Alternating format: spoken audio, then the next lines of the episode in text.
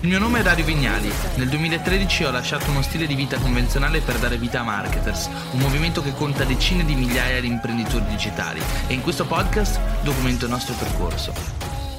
Una delle domande che viene fatta più spesso recentemente riguarda l'intelligenza artificiale e ha a che vedere col fatto che questa potrebbe diventare un pericolo per tutti coloro che sono copywriter. E infatti siamo bombardati ormai di domande che ci chiedono è finito il mondo del copywriting? Ha ancora senso dedicarsi allo studio del copy? E allora parliamone qua oggi con anche il mitico Andrea Bottoni di cui vi lascio sotto il link al suo canale, esperto copywriter e copywriter da una vita. Siamo entrambi eh, stati forgiati dalla passione passione verso questa disciplina. disciplina e oggi siamo qua a mettere un po' in chiaro le carte.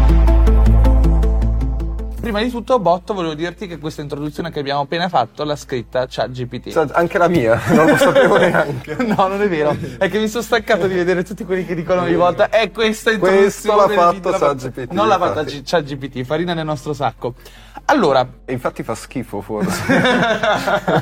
Quindi dividiamo la nostra argomentazione in punti e partiamo dalla prima, che riguarda un po' la pattern recognition. Quando ho parlato di ChatGPT sul mio canale per la prima volta ho detto non è un'intelligenza artificiale, cioè tutti stanno parlando di intelligenza artificiale, è vero che è un primo prototipo di intelligenza artificiale, ma non è ancora una vera intelligenza, quindi questo significa che si basa sulla pattern recognition, ossia quella capacità di andare ad analizzare miliardi di dati e trarre ovviamente una lezione, trarre delle informazioni che le consentano di costruire un contenuto nuovo. Possiamo immaginarlo quasi come un modello predittivo, cioè GPT che è in grado, a, dopo aver analizzato un, miliardi e miliardi di dati, di predire quella che è il completamento di una frase, quello che noi vorremmo sentirci dire e in questo modo è in grado di fornirci risposte che effettivamente ogni tanto è difficile distinguere da risposte che, che avrebbe potuto darci un umano. Questa è la grande potenza di ChatGPT.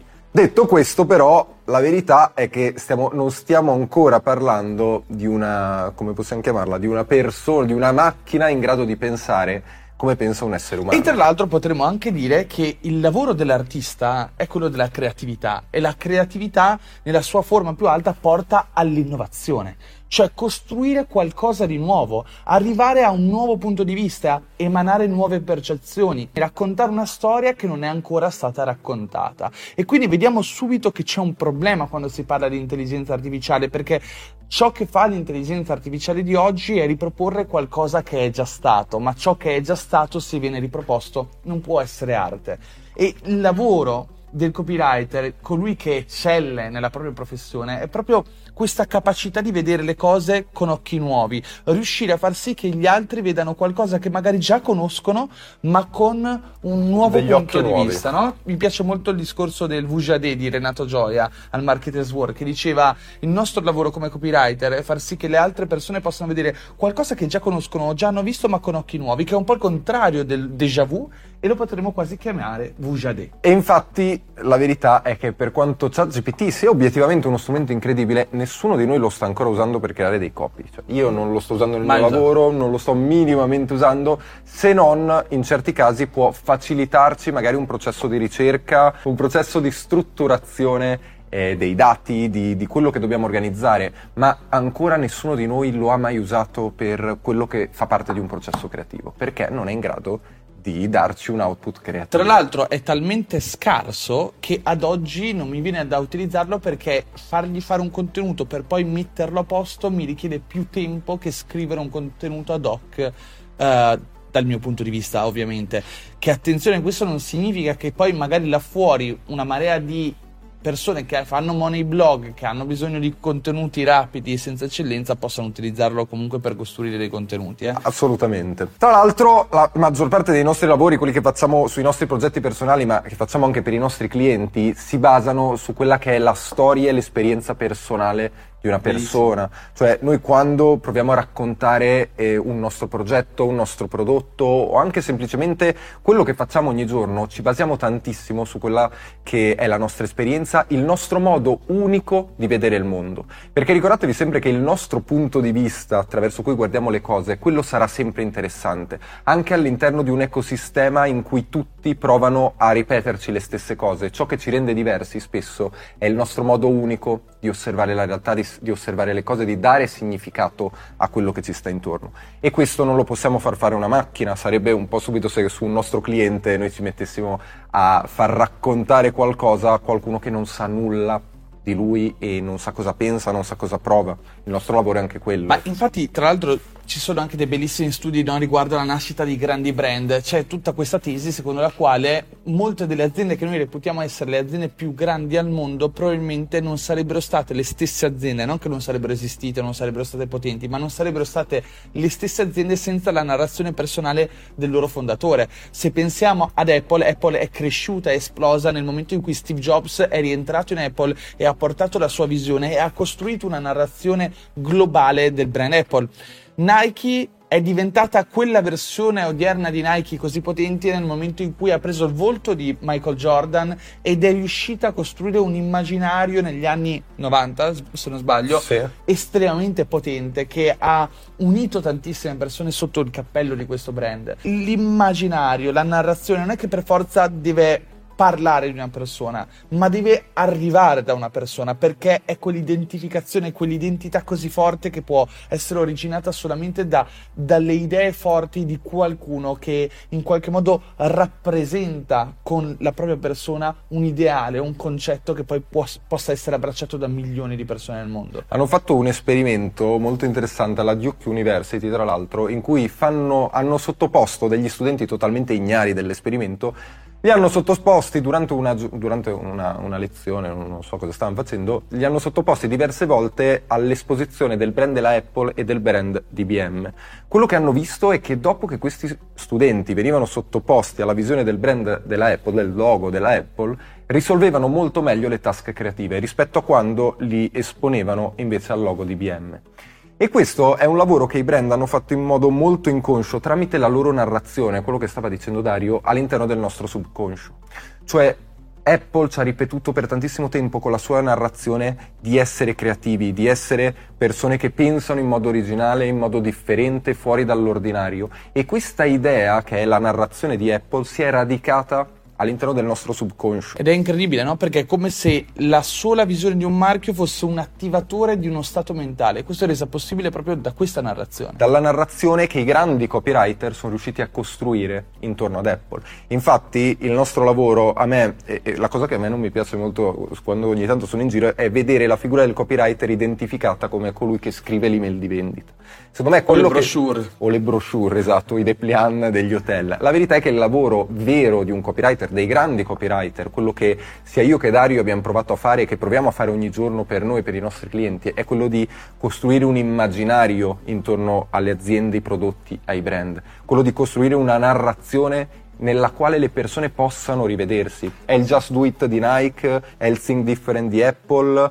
È... E, e, a cascata tutto ciò che viene prodotto per sostenere quella tesi che è contenuta all'interno dello slogan. Cioè c'è una differenza sostanziale tra il chiedere a ChatGPT di fare il copy per un ads, quindi un singolo copy, e invece aver creato a monte tutta una comunicazione strategica a 360 gradi per tutto ciò che è, è l'identità e il sistema di cadenze di un marchio e poi riuscire ad andare a realizzare dei copy copy che sostengono quella tesi e che comunque l'intelligenza artificiale non potrà andare a realizzare perché non è padrona no, di quella visione o quell'insieme di fattori che creano l'identità del brand. Marketer stesso non è che funziona perché sono state scritte bene delle cose, ma perché Marketers è in sé una narrazione. Sì. È la narrazione di essere ribelli, è la narrazione anche incarnata da Dario da anni all'interno di, di tutto l'ecosistema, ma è questa... E anche di tutte le persone che fanno parte della family. che fanno parte, sì. esatto, di Marketer, tutte le persone che si si sono unite e questa narrazione è questa che poi fa sì che le persone si innamorino di un brand al di là di quelli che sono i prodotti, di quelli che può essere insomma tutto ciò che ci sta attorno. Questo è il grande lavoro che un copywriter deve riuscire a fare. La, l'altra cosa è... Mm, e che tone, una macchina non può fare. Il tone of voice Cioè, ad oggi le intelligenze artificiali non sono in grado di riconoscere il tone of voice specifico di una persona e poterlo ricreare, soprattutto non c'ha GPT o quelle mainstream. Ora stanno nascendo dei modelli di intelligenza artificiale che analizzano i copy di una specifica persona e provano a scrivere con il tone of voice eh, di quella persona. Quindi io posso allenare un'intelligenza artificiale a studiare i miei contenuti per cercare di scrivere con uno stile quanto più simile al mio, ma comunque ancora non, non produce risultati degni di nota. Un'altra cosa che secondo me è affascinante da pensare è lo sviluppo di una persona. No? Ipotizziamo che questa intelligenza artificiale che analizza il mio modo di scrivere riesca a ricreare il mio stile di scrittura odierno. No? Se io avessi dato in pasto il mio stile di scrittura di 5 anni fa a questa intelligenza artificiale, significherebbe che io ad oggi, grazie a questa intelligenza artificiale, scriverei ancora come 5 anni fa. E questo, se ci pensi, è un po' un'antitesi alla ricerca dell'eccellenza. Sì, è, è, come se ovviamente le persone cambiano, la nostra identità cambia, di conseguenza cambia la nostra esperienza, il nostro bagaglio di esperienza e, e il nostro modo di scrivere, la nostra comunicazione, il nostro modo di parlare e di raccontare le cose. Quindi noi non siamo creature statiche, identità ferme, noi siamo persone che evolvono, crescono e di conseguenza cambia. Se leggete una nostra email di un anno fa, è, è, una mail totalmente diversa da quella che probabilmente scriveremmo oggi. Esatto, e quindi se, se, noi ci affidassimo completamente solamente a queste intelligenze artificiali, la verità è che il nostro modo di comunicare o di scrivere non potrebbe evolvere. O quantomeno non evolverebbe con noi, o come noi ci evolviamo come persona. E rimarremo tutti più stupidi. E rimarremo tutti più stupidi. tutti fermi adesso, ci fermiamo al 2023 come sì. evoluzione. Ecco, forse rimanendo coerenti con quello che stiamo dicendo, io penso che forse la cosa più importante da capire è che quando si studia il copywriting, copywriting si studia la scienza nello scegliere le giuste parole. E questo non riguarda solamente la scrittura, non riguarda solamente il post, l'ads, l'email di vendita, la sales page che andremo a scrivere, ma riguarda invece la nostra crescita personale in tutti i contesti in cui c'è richiesta la comunicazione. Saper comunicare significa poter accedere a una vastità di opportunità. Cioè se io imparo a comunicare significa che posso vendere le mie idee. Saper vendere le proprie idee significa aumentare la probabilità che io possa trovare qualcuno disposto disposto ad aiutarmi a costruirle, significa aumentare le probabilità con cui potremo realizzarle perché ovviamente sarà più facile che queste si possano diffondere. Saper comunicare significa migliorare nelle relazioni interpersonali, che siano personali, che siano professionali, ma saper comunicare significa anche migliorare la nostra intelligenza sociale, significa capire come funzionano le dinamiche sociali in cui siamo immersi ogni giorno e che fanno sì che in qualche modo siamo in grado di eccellere e costruire, realizzare migliorare giorno dopo giorno.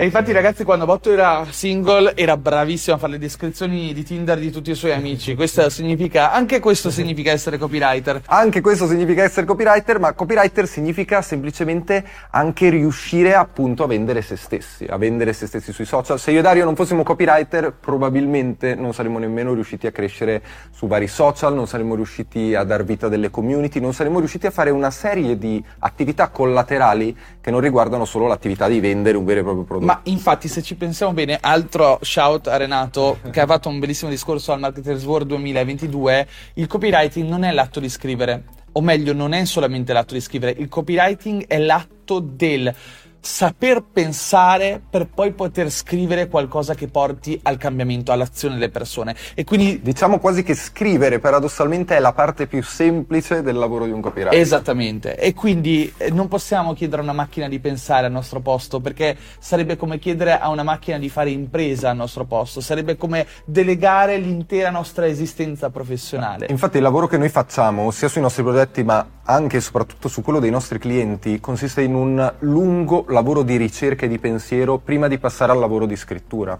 Noi creiamo interi eh, Scusa, direi che se uno ha comprato Copy Mastery ha visto ah, l'infinità e oltre direzioni che sono dedicate solamente e unicamente alla a questa cosa. Alla costruzione dei documenti strategici. Tra l'altro, al suo interno condividiamo proprio i nostri documenti strategici, quelli che abbiamo creato e costruito per i nostri clienti. Ed effettivamente tutto il lavoro parte da lì. Dalla cioè, ricerca, dalla nostro... comprensione. Ogni lavoro che noi facciamo parte da un lavoro di ricerca e da un lavoro di costruzione di una strategia. Noi abbiamo un documento strategico che da lì in avanti guiderà tutta la crescita del nostro brand e da lì capiremo cosa dobbiamo scrivere, quali saranno le nostre email, quali saranno le nostre pagine di vendita, ci permetterà di trovare le parole giuste per far passare la nostra idea, per far passare le nostre credenze, per smontare vecchie convinzioni e costruirne di nuove. È per questo che noi diciamo che i copywriter sono artisti, e, e- e il copywriting è un'arte. Per chiudere potremmo dire, frase che mi è sempre piaciuta, che le persone più brave a scrivere sono anche molto spesso le persone più brave a pensare. La scrittura crea intelligenza, quindi non deleghiamo la nostra intelligenza alle intelligenze La artificiali. scrittura determina, anzi, secondo me è il più grande indicatore di come pensa bene una persona, cioè saper scrivere è anche la capacità di saper organizzare i pensieri, no? Quindi se uno di base scrive male, probabilmente pensa male. E infatti io sono dell'idea che i colloqui di lavoro dovrebbero essere scritti quasi più che parlati. È vero. Eh, prima di chiuderci, sotto in descrizione trovate Copymaster, il nostro corso copywriting. Noi vi ringraziamo. Se il video vi è piaciuto, lasciate un like, ma soprattutto fateci sapere cosa ne pensate. Secondo voi l'intelligenza artificiale rappresenterà una minaccia per i grandi o i bravi copywriter? Aspettiamo di leggere i vostri commenti sotto questo video e insomma continuiamo a discuterne insieme qua sotto questo video. Ciao e grazie. Ci vediamo nel prossimo video. Vuoi un hook? no, era bellissimo questo.